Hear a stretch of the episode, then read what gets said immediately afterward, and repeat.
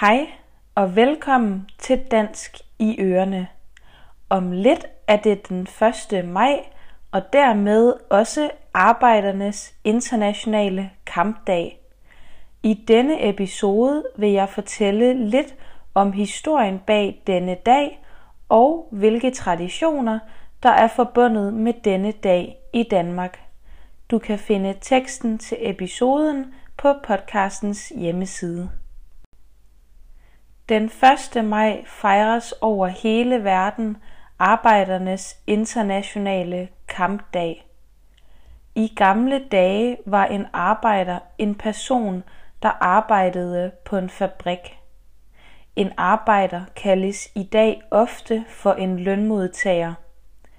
En arbejder er en person, der får løn for at udføre et arbejde for andre og ikke nødvendigvis på en fabrik. Arbejdernes Internationale Kampdag blev for første gang fejret i Danmark i år 1890, men faktisk stammer traditionen fra Australien. Her krævede arbejderne 8 timers arbejdsdag, og de steder det blev indført, holdt arbejderne en stor festdag en gang om året.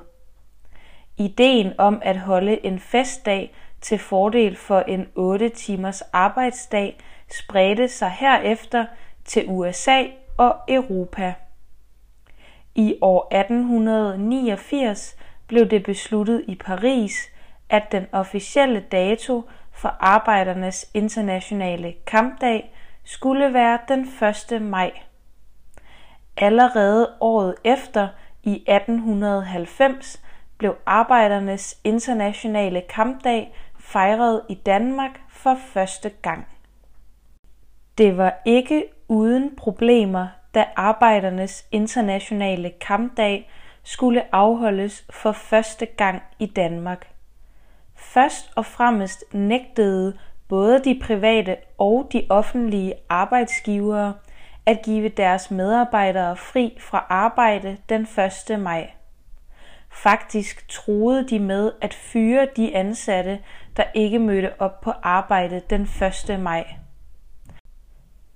Derudover stillede politiet i København strenge krav til arrangørerne bag kampdagen. Politiet besluttede, at forsamlingen ikke måtte gå igennem gaderne og ikke måtte gå med flag og faner og råbe politiske budskaber. De måtte kun opholde sig i det nordlige hjørne af Fælledparken. Fælledparken er en meget stor grøn park i København.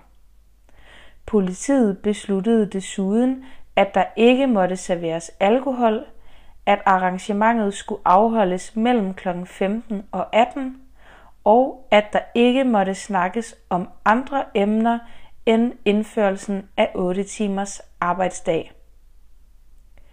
Til trods for alle disse udfordringer mødte der 30-40.000 mennesker op til den allerførste kampdag i Fælledparken. Der var opstillet nogle røde faner i udkanten af parken, og deltagerne fik udleveret et lille hæfte med en sangtekst. På mange af bannerne stod sloganet 8 timers arbejde, 8 timers frihed, 8 timers hvile. De borgerlige partier og pressen havde frygtet et decideret oprør, men det var et meget fredeligt arrangement. De første årtier var det primære emne på dagsordenen at indføre 8 timers arbejdsdag. I år 1900, da man fejrede Arbejdernes Internationale Kampdag for 11. gang i Danmark, tillod politiet for første gang, at den store forsamling på mere end 50.000 mennesker måtte vandre gennem København. I starten af 1900-tallet udviklede kampdagen sig mere og mere til en festdag. Mens fagforeningsbevægelsen opførte sig efter reglerne til kampdagen, brugte den yngre generation dagen til at gøre mere oprør. Blandt andet ved at skrive provokerende tekster på deres bannere. I år 1920, hele 30 år efter at den første kampdag blev afholdt i Danmark med 8 timers arbejdsdag som deres vigtigste mærkesag, blev arbejdernes ønske endelig hørt. Fra den 1. januar år 1920 blev der indført 8 timers arbejdsdag i Danmark. Herefter blev kampdagen brugt til at fremføre andre vigtige budskaber. I 1930'erne var der økonomisk krise i Danmark, og utroligt mange mennesker var arbejdsløse. Kampdagen i år 1933 havde mere end 100.000 deltagere, og for første gang havde børnene i København fri fra skole og kunne deltage sammen med deres forældre. På mange af deltagernes bannere stod der, landets arbejdsløse kræver arbejde. Under 2. verdenskrig blev der ikke afholdt de kæmpe store festlige forsamlinger, som ellers var blevet en tradition. På grund af krigen blev der afholdt små lokale indendørs arrangementer. I 1960'erne og 1970'erne blev der oprettet nye politiske partier på venstrefløjen, og de begyndte også at involvere sig i kampdagen.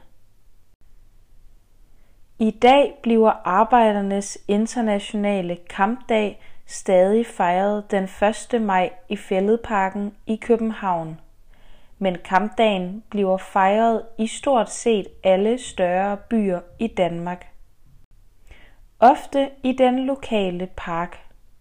Nogle arbejdere får fri fra arbejde den 1. maj, enten hele dagen eller halvdelen af dagen. Det er dog ikke en officiel helligdag. Til kampdagen synger man ofte sange, der bliver holdt taler, man diskuterer politiske emner og snakker om udfordringer på arbejdsmarkedet og om arbejderes vilkår. De sange, man synger, har et politisk budskab. De mest kendte 1. maj sange har titlerne Internationale, Tak tillidsmand og Kringsat af fjender.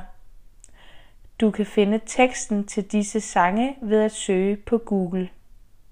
Talerne til 1. maj afholdes ofte af politikere og af personer fra fagforeningsmiljøet. Det er typisk politikere fra venstrefløjen, der taler den 1. maj. Det var alt for denne episode. Jeg håber, du er blevet klogere på, hvordan man markerer Arbejdernes Internationale Kampdag i Danmark. Der er altså en helt særlig grund til, at du den 1. maj kan se røde faner og politiske budskaber i bybilledet. Du kan støtte podcasten på Buy Me a Coffee. Tak fordi du lyttede med.